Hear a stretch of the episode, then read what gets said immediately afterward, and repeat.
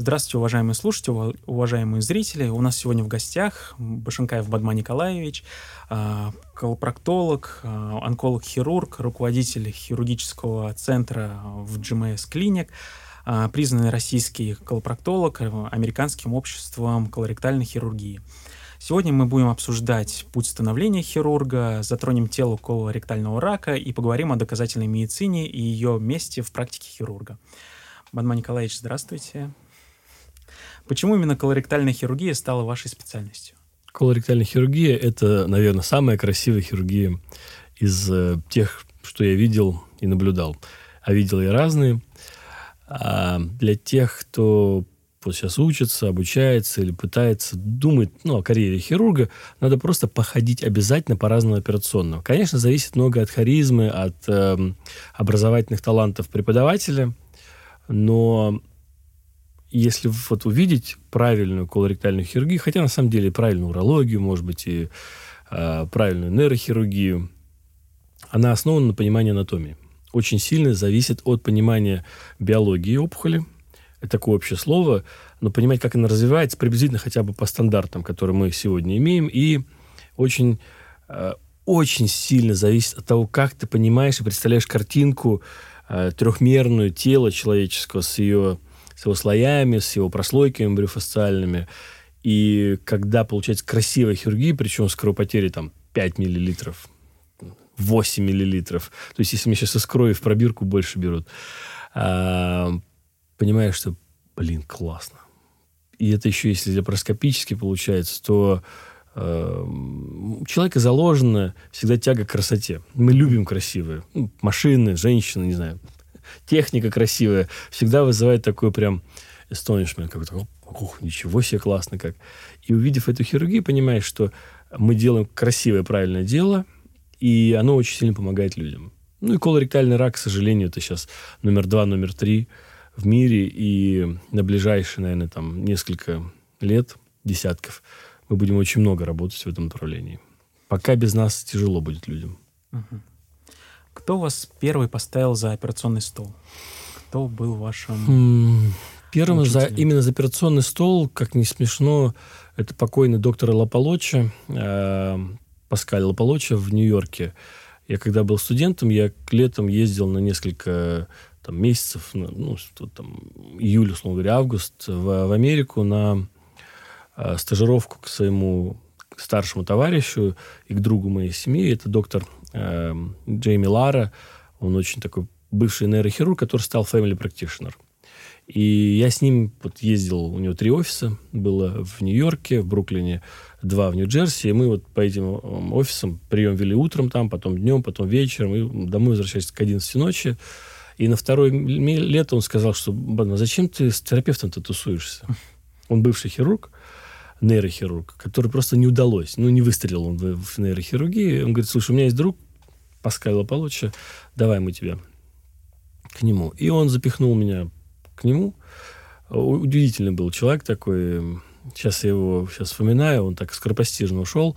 А, такой настоящий маленький итальянец, пузатенький, такой вот он такой добрая душа, у него там семья в Италии была, семья в Америке. И вот он такой вот прям вот хороший хирург.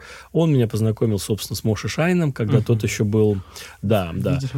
Я тро... общался с Моши Шайном. После этого считаю его гениальным писателем, но при этом совершенно сложным человеком он как раз работал в Нью-Йорк Methodist Hospital. Вот этот э, профессор Зи за стеной, зеленой стеной, это как раз книжка об этом госпитале. Uh-huh. Я нечаянно туда попал, потому что Лаполоча был, э, и все вот эти ребята, они были affiliated к этому госпиталю.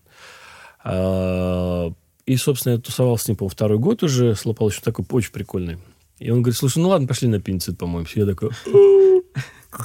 А тогда еще не было 9-11, и все было очень такое релакст, очень спокойные все были.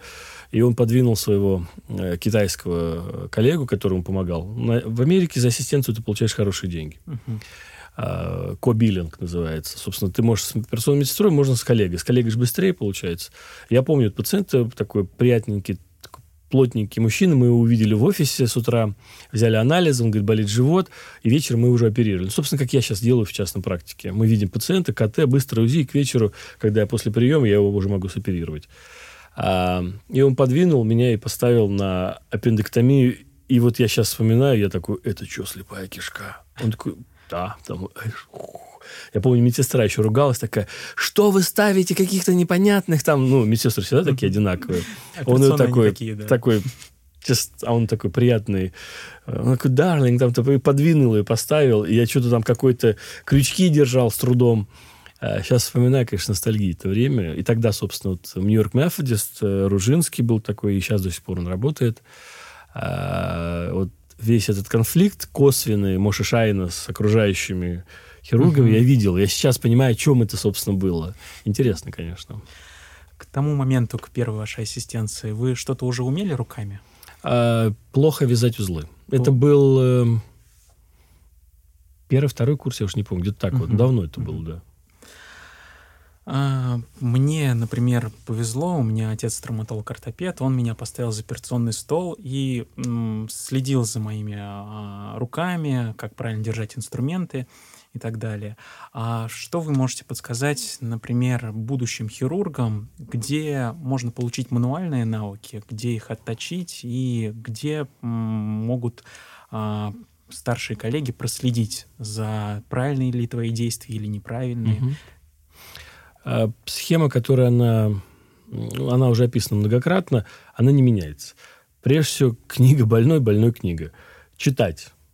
Читать сейчас, слава богу, YouTube появился, появились какие-то э, курсы, где можно все это быстро онлайн посмотреть, хотя бы глазами наесться.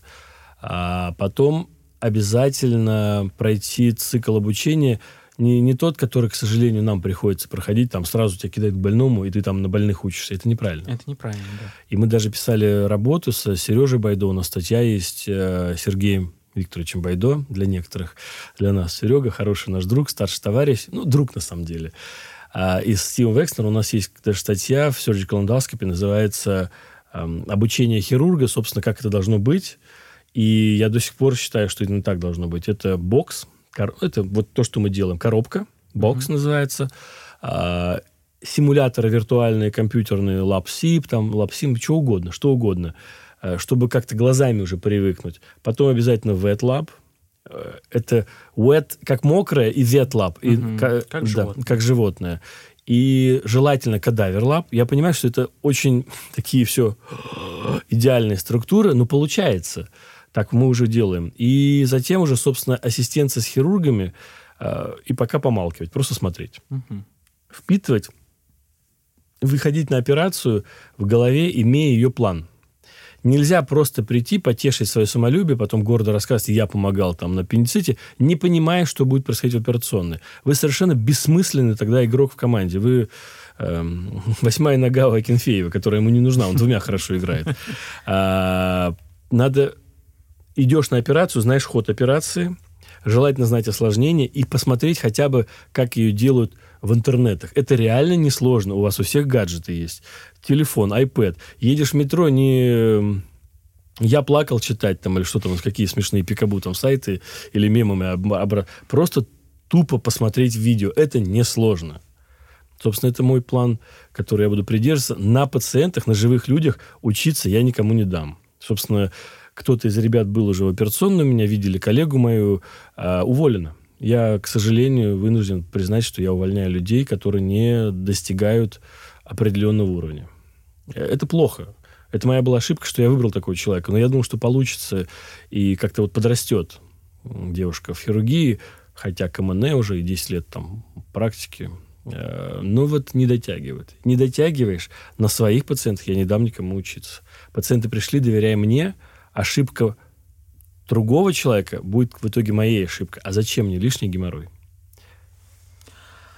А, как вы видите своего ученика, а, вашего подмастерья, можно так сказать? Подмастерье плохо. Это человек, который хочет достичь, э, ну, достичь каких-то знаний, он видит, вот ролл-модел есть, условно говоря, да, я матерюсь там в операционной, ругаюсь, кричу, пыхтю и нервничаю, но мы знаем, почему это происходит. Это, ну, во-первых, характер дурной.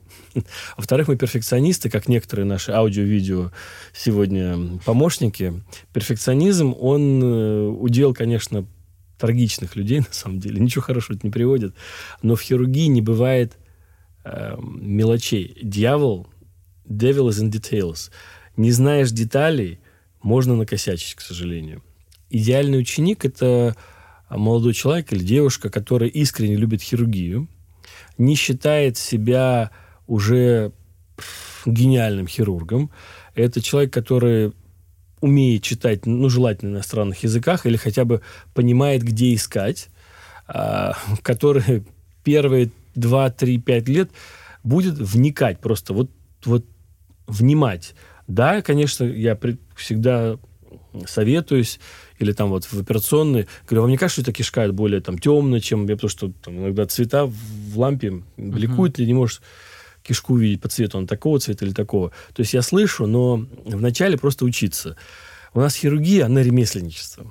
Э, хирургия – это ремесленничество, и хирургия – это армия. Армия в худшем варианте в плане дедовщины. Ремесленничество без э, клинического мышления, конечно, вообще плохо. Поэтому клиническое мышление, знание языка, умение обучаться и искреннее желание помочь э, людям и вообще любить хирургию. Ну, хирургия – это тяжелый физический труд в том числе. Да. Как вы относитесь к фразе «дрожь в руках делает операцию невозможной, дрожь в голове и вовсе невозможной»? Это просто 5 Что баллов. важнее, руки или знания? Знания. Сразу скажу, э, если человек без башки, то в хирургии ему не место. У нас колоссальное количество примеров рукастых хирургов, но совершенно без царя в голове. И пациентам, кстати, это иногда или почти всегда очень нравится. Ну, он же такой быстрый. Там, или он же такой... Коллеги, мы в профессии внутри давно знаем, без клинического э, ощущения пациента, без мышления клинического, вот это все рукоблудие никому не надо. У нас медведи на мотоциклах в цирке катаются уже лет 30, поверьте мне. Научить человека рукоблудию вообще не сложно.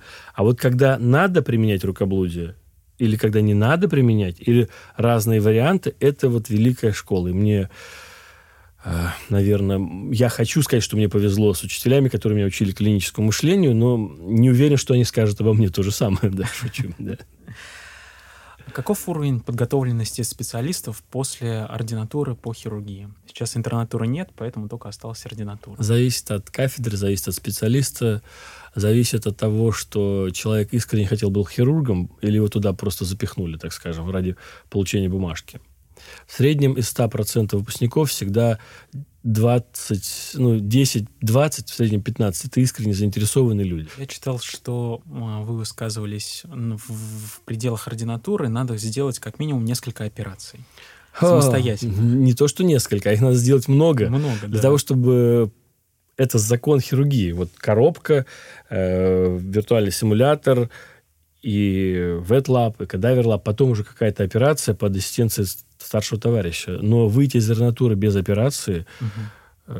это, я не знаю, это вот это для меня это не могу понять как. Это учиться в э, спецшколе английской, знать все буквы, но в итоге слова не читать? Как бы, я не знаю, ну что это. Вы прошли трехгодичную учебу в Кливлендской клинике mm-hmm. и в, были на стажировке в Германии и в Америке. Вам довелось работать а, со многими хирургами из разных стран. А, вы можете рассказать, в чем разница между средним хирургом в России и в Америке или в других странах? Очень простой ответ. А если хирург в Российской Федерации до недавнего времени мог окончить один год ординатуры и чувствовать себя полубогом, таким вот, я бог, я и панорицы сделаю, и гастроктомию сделаю, то сравнить просто механически человека, который пять лет отучился в жесткой конкурентной среде американской ординатуры, ну, вот, ну, невозможно. Это даже, я не знаю, сравнению никакому не подлежит. Это из серии, как э, ты в детстве хорошо в ванной пел, или там вот всю жизнь в ванной поешь, и прикольно поешь, да, так, такое эхо, реверберация, коллеги вот со звуком там наши сидят, и ты всю жизнь учился э, в, в Гнесинке вокалу. Что это, одинаковые певцы? Нет, Нет. Поэтому я буду и говорю, и, собственно, не знаю, как это объяснить, но я хочу при своей жизни, которая, кстати, может, не так долго осталась суммарно, ну, с, точки зрения звезды Бетельгейзе, мы вообще живем как наносекунды. А, увидеть, когда у нас ординатура будет не два года, и, возможно, даже не три, а может быть побольше. Просто вопрос, кто будет за это платить. Государство заинтересовано в хороших хирургах. Может быть, человек не очень хороший, но специалист должен быть великолепный. Вот в этом фишка, чтобы э, за время обучения люди проходили как, ну, не то, что как в Америке, мы все как в Америке, как в Америке, но получили хорошее хирургическое образование, потому что я в своем вижу и знаю бреши. Да, мне разрешали проходить циклы по флебологии, по лепароскопии, по э, минимально всяким УЗИ, УЗИ датчики, то есть УЗИ в хирургии. Мы все ходили, эндоскопия тоже была. Э, но это брешь все равно. И я ходил, а со мной ребята учились, они не то, что не ходили, они в ординатуру толком не ходили. Угу. При этом практикуют сейчас в хирургии. Вы знаете о проекте Высшей школы онкологии? Я даже был там неоднократно уже. И был в новом здании. И с большим уважением отношусь к тому, что делает наш друг и товарищ Илья Фоминцев. И сейчас отдельное спасибо нашему товарищу Андрею Павленко, который там тоже выстраивает другую свою школу, такую похожую. Вы не думали о создании подобного проекта только по хирургии? Или по... Каждый, если будет выстраивать свои царства, такие королевства королевство высшей школы онкологии, потом королевство высшей школы хирургии, королевство высшей школы хирургии, а потом будет высшая школа педиатрии. Коллеги, зачем вот онкология, высшая школа, уже она просто нам показывает пример. Угу. Этот пример надо втянуть и использовать на государственном, извините, образовательном уровне. Не надо постоянно придумывать какие-то надстроечки. Придаток к привеску, привеска к придатку. Зачем? Э, ну, на мужских яичках они как бы предназначены для чего-то, а в системе образования не надо придумывать. Вот надо просто заимствовать идею и сюда ее положить. И все. И не надо вот... Э, каждый сейчас будет имени себя открывать. Высшую школу имени Пупкина, Пипкина, там, Попкина, неважно. Главное систему. Система бьет класс. Понятно? Организация бьет класс всегда. Поговорим о колоректальном раке. А, оправдан ли скрининг? Такой вопрос в лоб. Колоректального рака, да. Остальные под вопросом, шейка матки, да. Легкая, возможно, простата, как бы так, ни туда, ни сюда, но колоректальный рак это вот хотите правую почку, правую почку здесь я не перепутаю, отдам вам за эти слова. Скрин колоректального рака работает. Когда и как его проводить? А, стандартная схема начала колоноскопии в 45 лет. Данные, которые получили мы там месяц назад с American College of uh, Cancer Society, uh, говорит, что 45 лет надо сделать колоноскопию. Во многих странах uh, со страховой медициной, uh, если ты не прошел скрининг, то тебя либо лишают страховки, либо как-то снижают Сделать ее дорогой очень, да. Да. А как можно в условиях Российской Федерации так и будет. промотивировать? Так, так и будет. Так и будет. Все, что двигается, и люди, которые управляют системой здравоохранения, сейчас мы не все фамилии знаем вслух, но то, что происходит, э, четко будет перекладываться бремя материальной ответственности за здоровье с государства на, собственно, человека. Государству невыгодно общественное здравоохранение в этой сегодняшней картинке. Бесплатное здравоохранение в этой картинке, сейчас, как вот сейчас происходит, это огромная трата денег, это дань 80-летней истории социальной медицины. Если посмотреть сейчас сумма, которую государство тратит, и мы, кстати, из, из моей зарплаты, и вашей зарплаты, ну, тоже зарплата тоже mm-hmm. есть, э, сколько там, 3% мы платим на социалку, или 5, уже не помню. 5, кстати, 5. Вы что, видите, вот 5% с каждой зарплаты, с каждой зарплаты, с каждых 15, 20, 30, 40, 140 миллиона рублей каждый платит эту социалку. Вы что, видите сейчас огромные изменения какие-то? Почему вот вы собираете ваш Suture Pad э, клуб? Это отчасти недоработка нашей системы здравоохранения, потому что перестали культивировать и стимулировать хирургические кружки. Раньше, да, их вел старший студент какой-то, но их курировали с кафедры люди. Кафедра получала э, неплохая зарплата. Была у профессора зарплата в 600-700 рублей. В советское время это ого-го. В советское время инженер получал 80 рублей, а профессор mm-hmm. 700.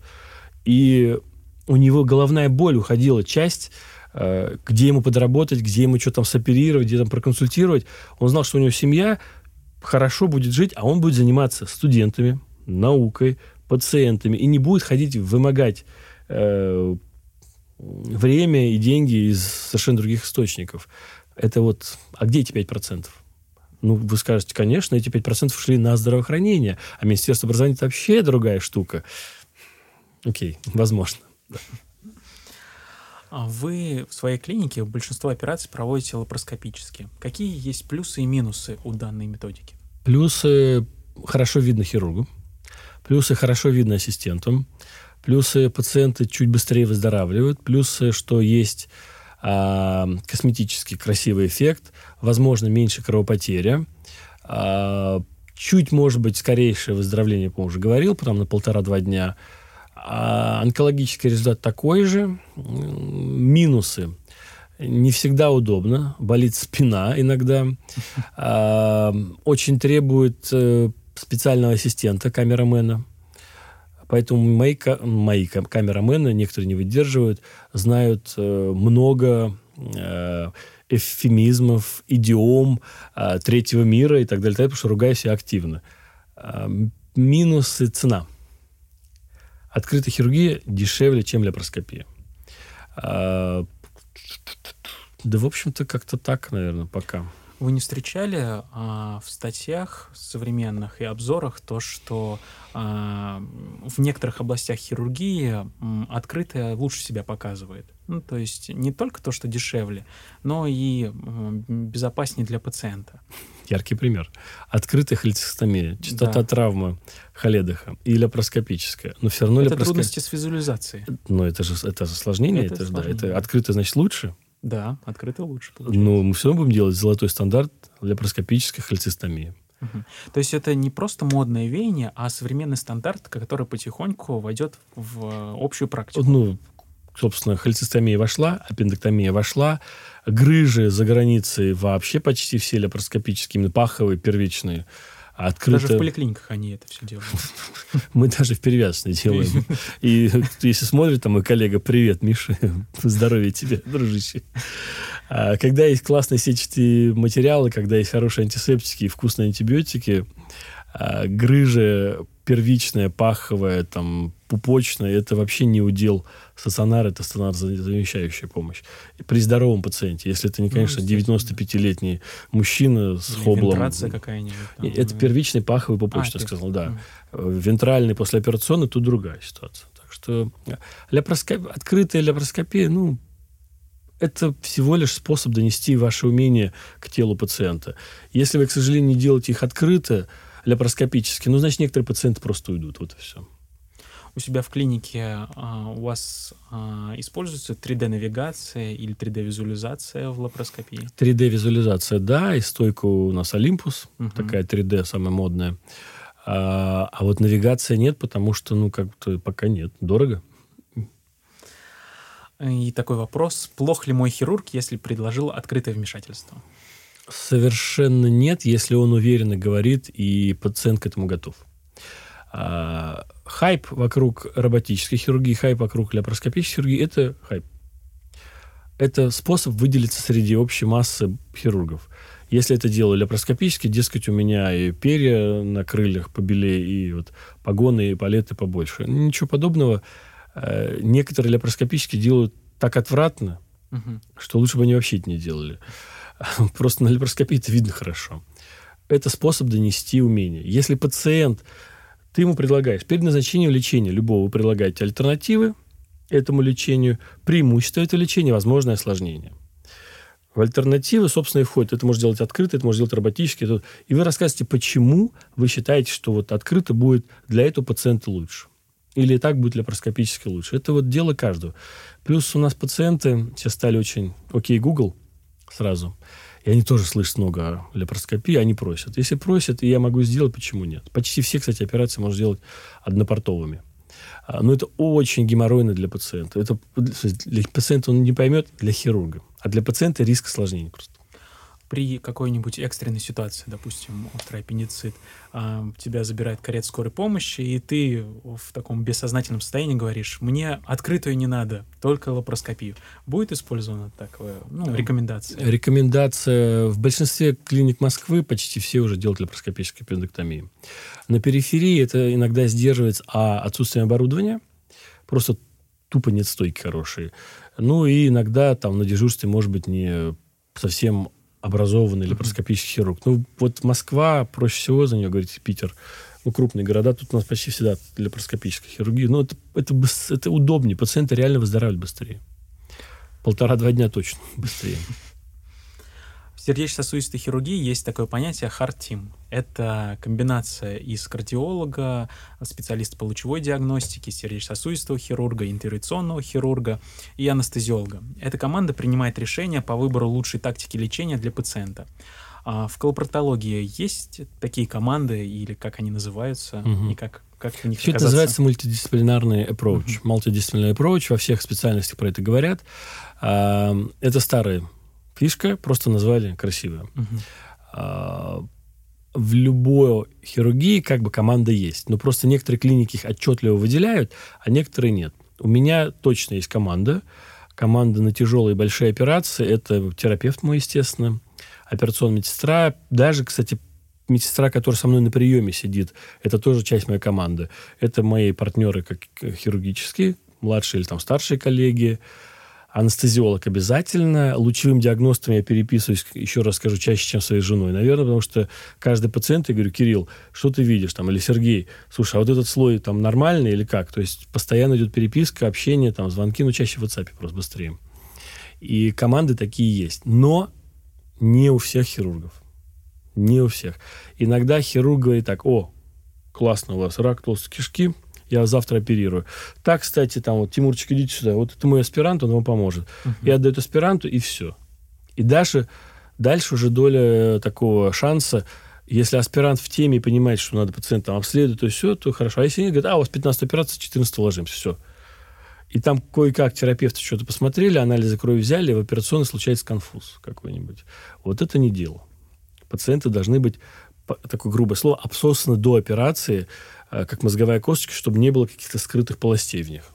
Чтобы было все понятно. Организовывать эту команду должны люди административные, то есть заведующие отделением, mm-hmm. или же э, ближе к главврачу, начмеду и так далее, или же это можно решать в пределах одного отделения?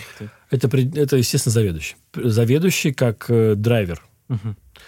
Главный врач дает большой пример, что мы консилиум собираем в реанимации, что мы с уважением относимся почти ко всем мнениям, почти со всеми, почти уважительно.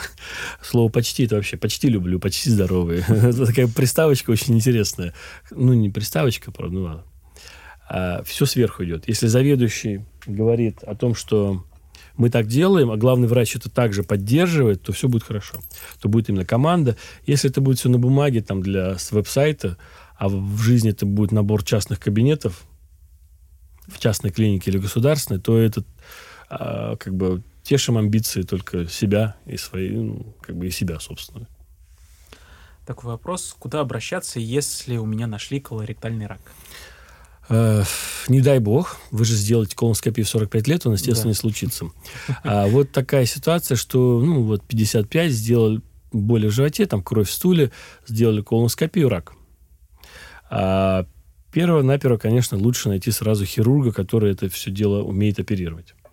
Э, это либо наш НИИ колопроктологии, либо в Герцена школа неплохая, отличная школа в НИИ Блохина, а частные буквально несколько клиник, которые по силам это сделать. Приходит пациент, и он должен, желательно даже до операции, иметь на руках хорошее КТ брюшной полости с внутривенным контрастом и КТ грудной клетки. Когда я вижу пациентов, я объясняю им так. Первое. Это, кстати, из Моши Шайна. Просто я, по-моему, переводил три главы оттуда. Вы переводили три главы? Да. А что такого? Или две, или не помню. Ну, хорошо это помнит Вова Хворов, э, наш коллега и друг мой близкий. Он хирург, который стал потом урологом. Он прекрасный хирург общий который шикарно перед аппендицит, холецит, там, грыжи, неважно что, и при этом он стал урологом, э, ну, очень высокого класса. Это человек прям вот... И он ответственный редактор переводов от Моши Шайна. А, собственно, пациентам, я говорю, первое, надо узнать, насколько распространилась болезнь.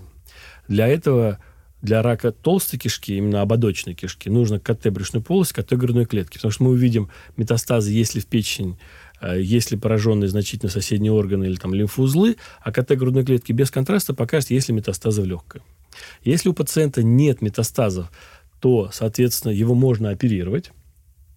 Если есть метастазы, то э, в случае отсутствия непроходимости или в случае отсутствия кровотечения из опухоли, то его надо сначала химичить. Если же это рак прямой кишки, то надо еще добавить МРТ малого таза.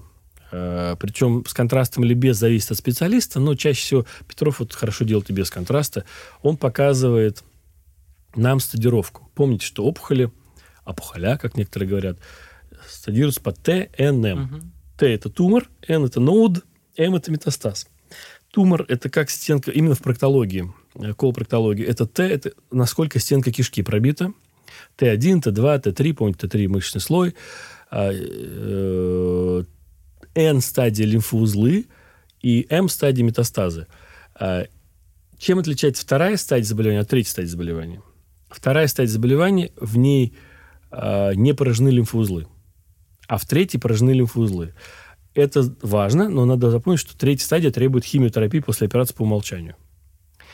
Соответственно, Т-стадию нам приблизительно показывает КТ, N-стадию показывает тоже КТ при ободочной кишке, и M-стадию показывает нам тоже КТ.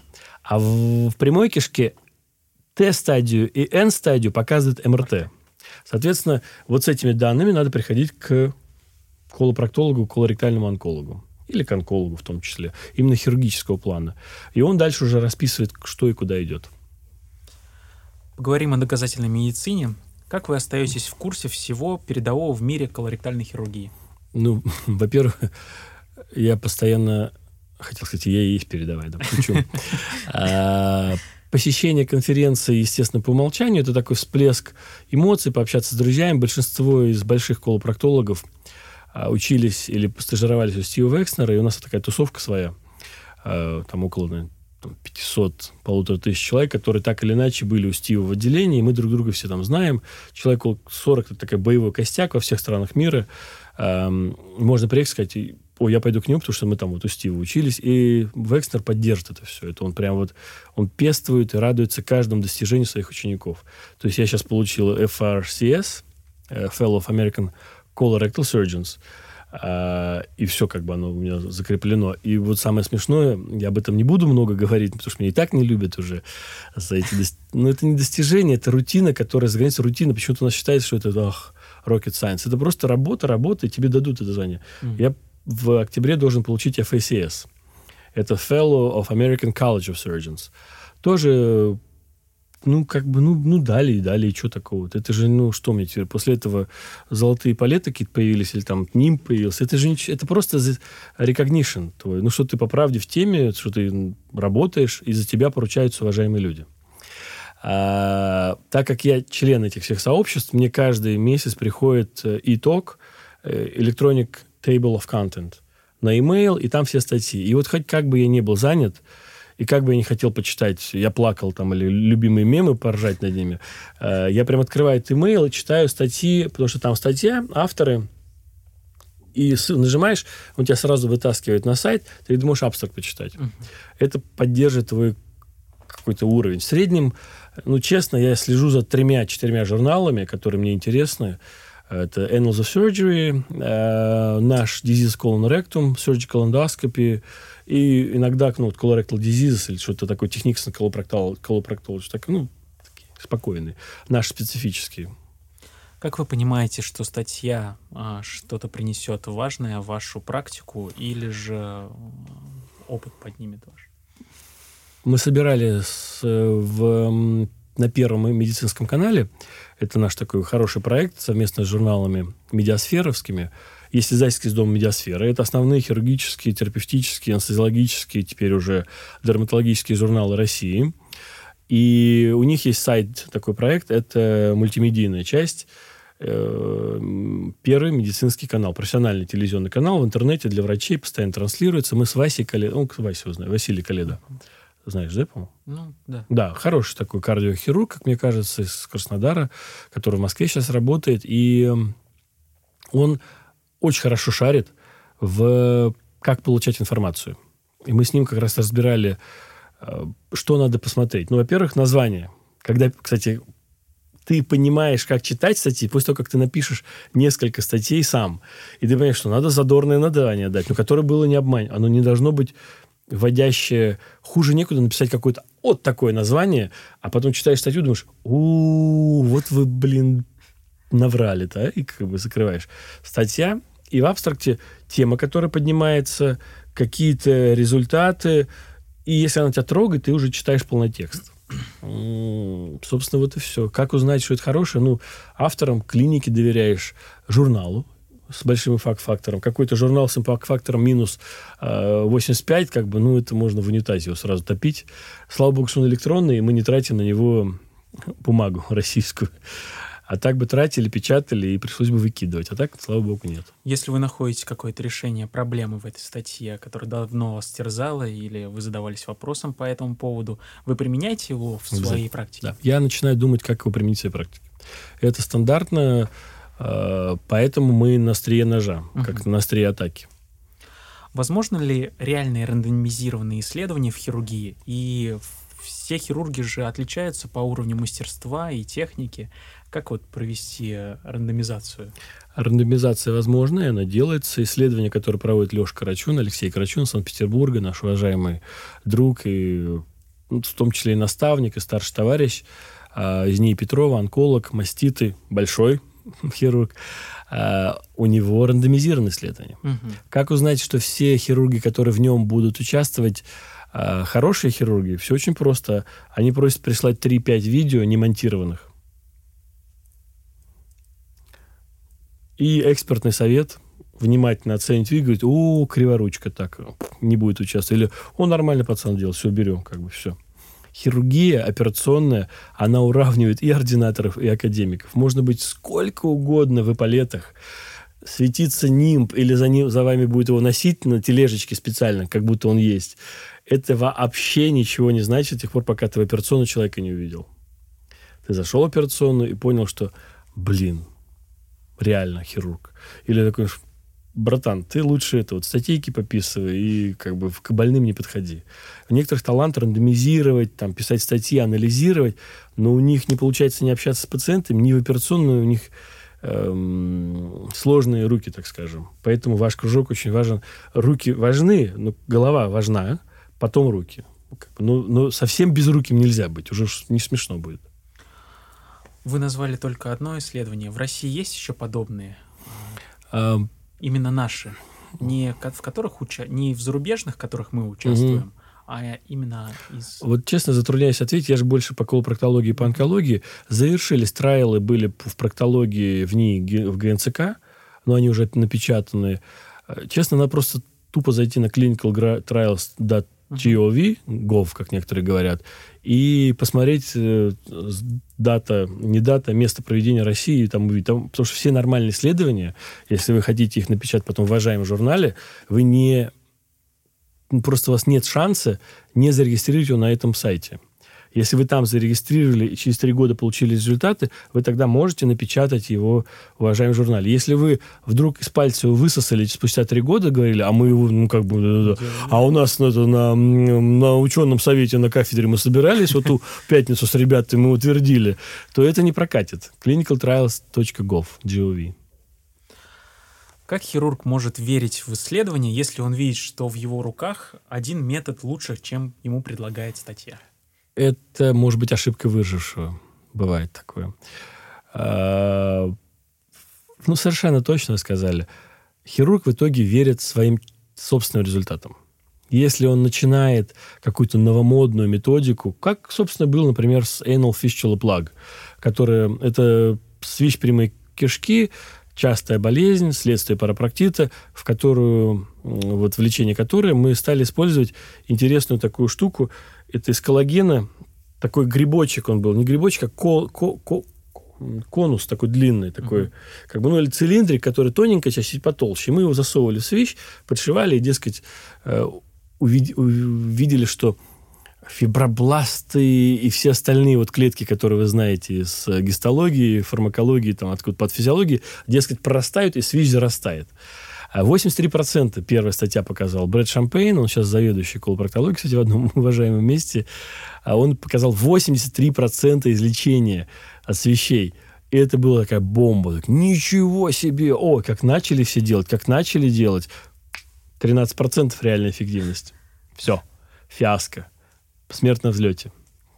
А, и мы тоже начали. Я в Россию привез первый, помните, э, э, из первые вот эти свищи, затычки для свещей, и мы использовали при болезни крона. И, конечно, все как бы, ну, преимущество этих затычек только одно, что мы не трогаем сфинтер, что не будет недержания кала. Но эффективность 13%. Все. То есть на местах а, в обычных а, районных больницах, городских больницах какие-то инновации ввести сложно будет. То есть даже Они банально вынесли... не требующие финансирования. То есть... А, при... Дренажи не ставить. Да, да, ну что-нибудь типа того. Только если будет смена, ну, смена даже крови. в Машишайне, я помню, читал, дренажи ставят неуверенный в себе хирург. Это не совсем как бы прям на 100%. Машишайн гениальный писатель, но при этом сам отчаянно плохой хирург, поверьте. Серьезно? Да, он криворукий. А, поэтому у него и были проблемы в этих госпиталях. Если вы посмотрите на судьбу Моши Шайна, он поменял свою историю, как бы не соврать, но, по-моему, около 20, 12-20 различных госпиталей. Почему? Неуживчивый характер, но я тоже человек сложный. А, ну, поменял меньше пока. Хотя он постарше будет. А, сложный. Иногда, когда мозги идут далеко вперед рук, получается казус всегда. В своей практике вы больше используете японские, американские или же даже, может, европейские или российские рекомендации? Э, все, кроме... В большинстве использую все, кроме... Э, ну, не кроме, а в меньшей степени японские, потому что их просто тупо прочесть невозможно. Они на японском написаны. А они не пишут на английском? А они их переводят очень потом, замедленно. Угу. Да. Но мы выкупили даже, я расскажу, прям поймал, наверное, благодаря помощи моей уважаемой подруги и коллеги, очень хорошему человеку, э, ну, мы, я выкупили права на уникальную книгу, которую, я надеюсь, я переведу в этой жизни. Она, к сожалению, японская.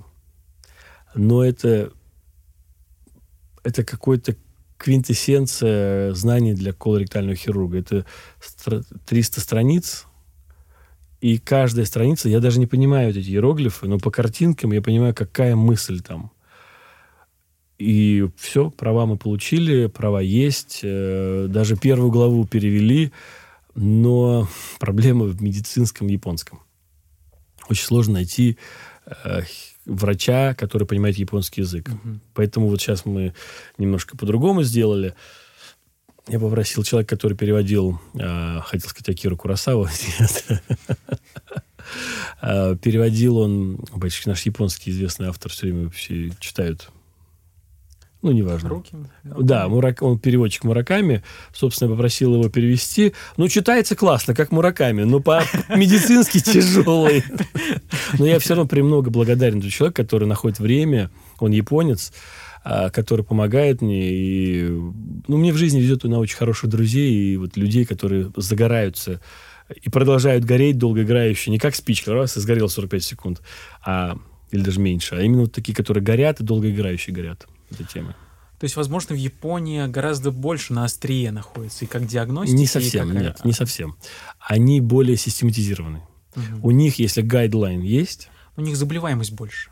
А, по, Нет, так же, как ЖКТ. Нет, по раку желудка, желудка была, но да. уже упала. А. а потому что они делают 10 тысяч подслизистых резекций раннего рака желудка угу. в год. У нас в а России, дай бог, 500. Профилактика у них лучше. Получается. Да, они вовремя начинают э, гастроскопии и делают их очень регулярно, от одного года до трех. Угу. У японцев, если есть руководство, то вся страна будет делать вот так. Все 140 миллионов. А у нас в каждом городе э, есть несколько больниц, а в Москве их даже несколько десятков, со, десятков больниц, и каждая больница может делать немножко по-своему. А каждая кафедра может делать даже совсем по-своему. А еще внутри отделения могут делать по-своему, еще и ругаться между собой собачиться. Как бы, ну, такая вот беда. Ну, то есть все надо привести к общему знаменателю, и в России тоже нужны свои рекомендации. Есть клинические рекомендации по колопроктологии у нас неплохие. Просто не все получается у ребят, э, так скажем, исполнять. А, вот эти рекомендации, они больше перепись заграничных, или вы что-то новое привносите все-таки? По онкологии переписи заграничных. Угу. И почти прям вот чуть ли не дословно, просто там, где КТ, иногда меняется на УЗИ. Ну, подешевле. А так, э, принципы онкологии, они все одинаковые. И nccn.org, э, да, она уникальная система, которую переписывают во все во всем мире на свои языки просто. Вот все. Не убивает ли рекомендации клиническое мышление? Нет.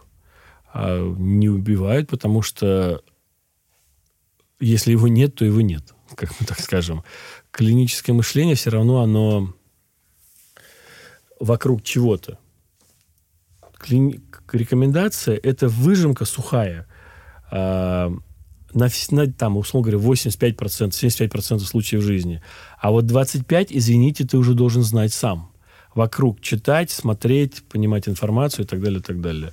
А, не все укладывается в гайдлайн. Невозможно все уложить вот в эти вот алгоритмы что-то будет всегда за. И вот в этом хватка врача, понимание профессии, понимание болезни. Поговорим немножко о пациентах.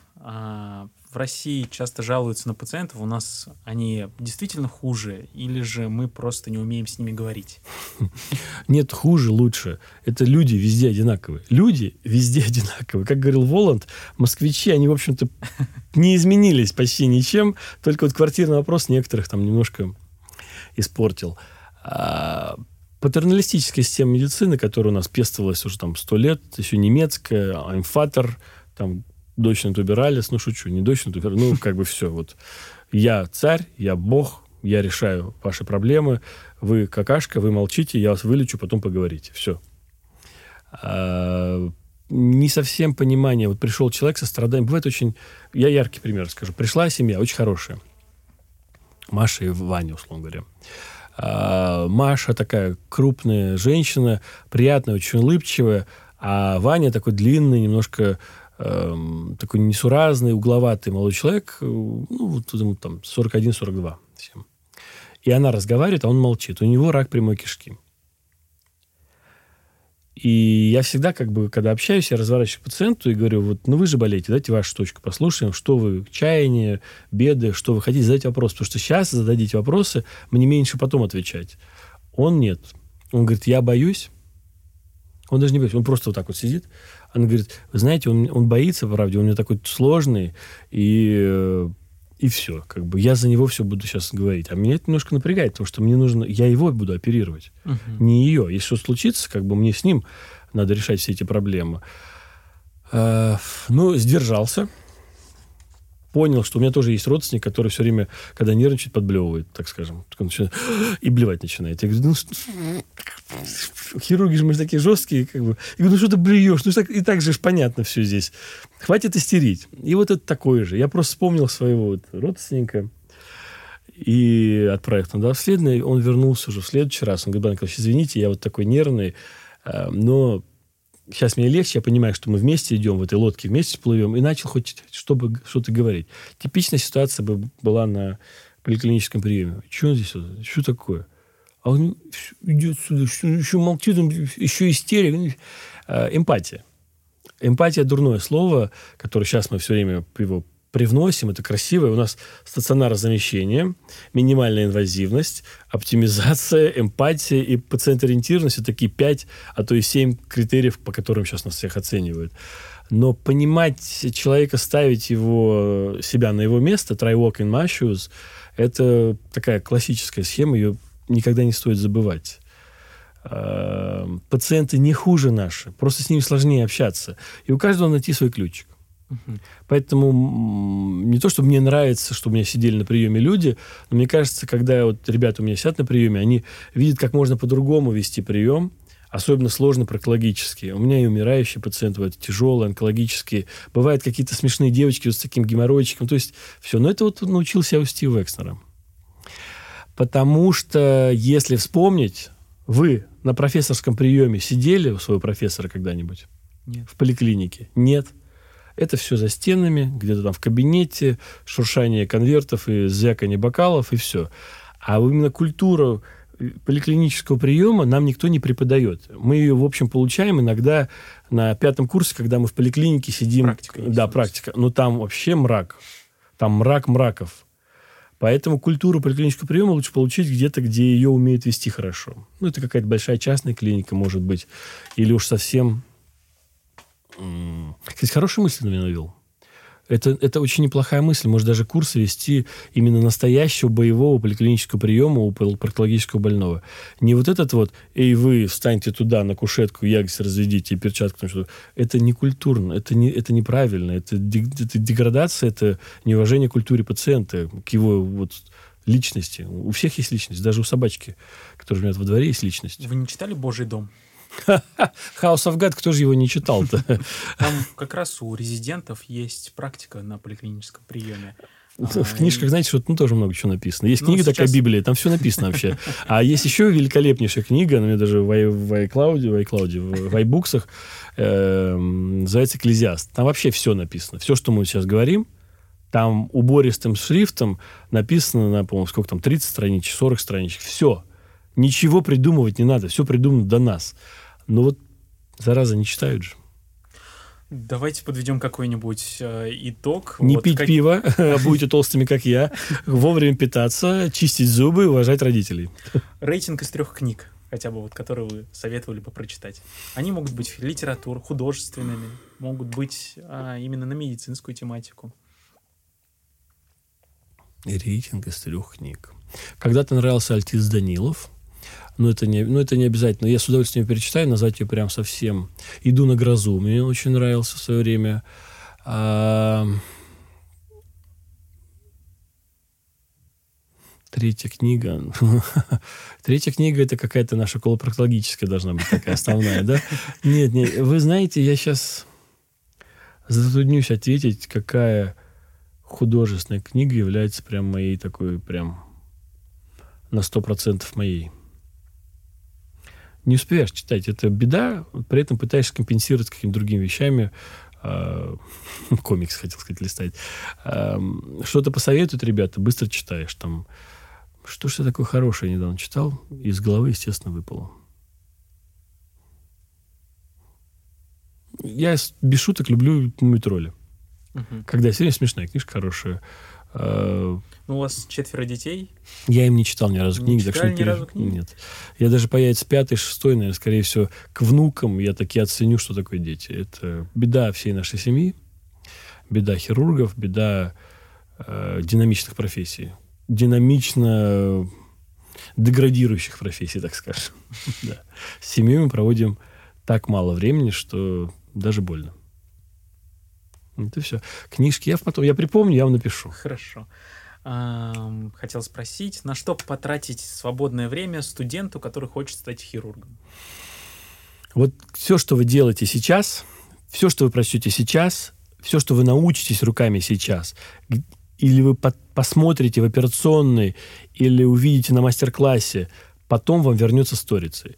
Вот вы сейчас меньше проведете э, в кальянной или в хинкальное времени, больше приведете специалистом или с лидером каким-то, это вам стократно вернется. Вот, вот ара мамой клянусь. Я просто Пятигорский, а по-другому иногда не могу разговаривать.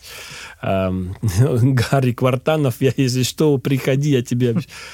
Ребята, пойти почитать вот все, что я написал когда-либо. Знаешь, такой, а, надо реферат написать. Начинаешь писать, говоришь, а, фигня не буду. Но уже ты почитал. Или ой, какая интересная статья, давай-ка я ее полистаю. Читаешь, листаешь, какой-то для себя там быстрый переводик сделал, залез в список литературы в этой статье, поковырялся, вышел на первый источник, его прочел, прикольно, родилась какая-то мысль, вот ни разу не жалел. И только жалел о том, что, эх, не надо было идти на эту тусовку, надо было почитать больше. Не надо было тратить время на всякую эм, бездарную фигню, прокрастинация называется. Э, не надо было в соцсети сидеть больше, чем хотелось бы, а именно ответил, все, ушел, написал, дальше как бы занимаешься своими делами. Вкладывать в самообразование, это так возвращается, это, это кайф. Я всегда думал, что все хирурги такие. оказалось, и вот мое увольнение вот этой коллеги моей, это часть того, что я говорю, ну, я не понял, это как вообще? Как ты не знаешь флебологию? Так все знают флебологию. А я вырос в РНЦХ. Мы с флебологами mm-hmm. и сосудистыми в бок о бок. И мы как бы всегда думали, что и они неплохо в колопроктологических вещах стали разбираться. И мы, и мы знаем, когда кава-фильтр ставить, когда не ставить. Мы знаем, что при тромбозе софены не надо оперировать и там так далее. Может чулки дать аспирин, там, э, помазать ногу, и, там, хочешь там кликсаны какие-то дать. Ну и так. А, а люди не знают. Я говорю, как вы не, как, как это вы не знаете? Я говорю, как, это же пропись вообще. Оказывается, вот так вот. А мы все вертели попами на дискотеках, называется. Вот и все. Спасибо большое. Вам спасибо. Отличная передача. Надеюсь, хоть э, вот те 15%, которые таки посмотрят эту передачу, будут в нашем стане и через 5-7 лет, может быть, я, может, ты будем брать интервью у них. Почему нет? Вполне возможно. Да. Всего доброго, до свидания. Спасибо.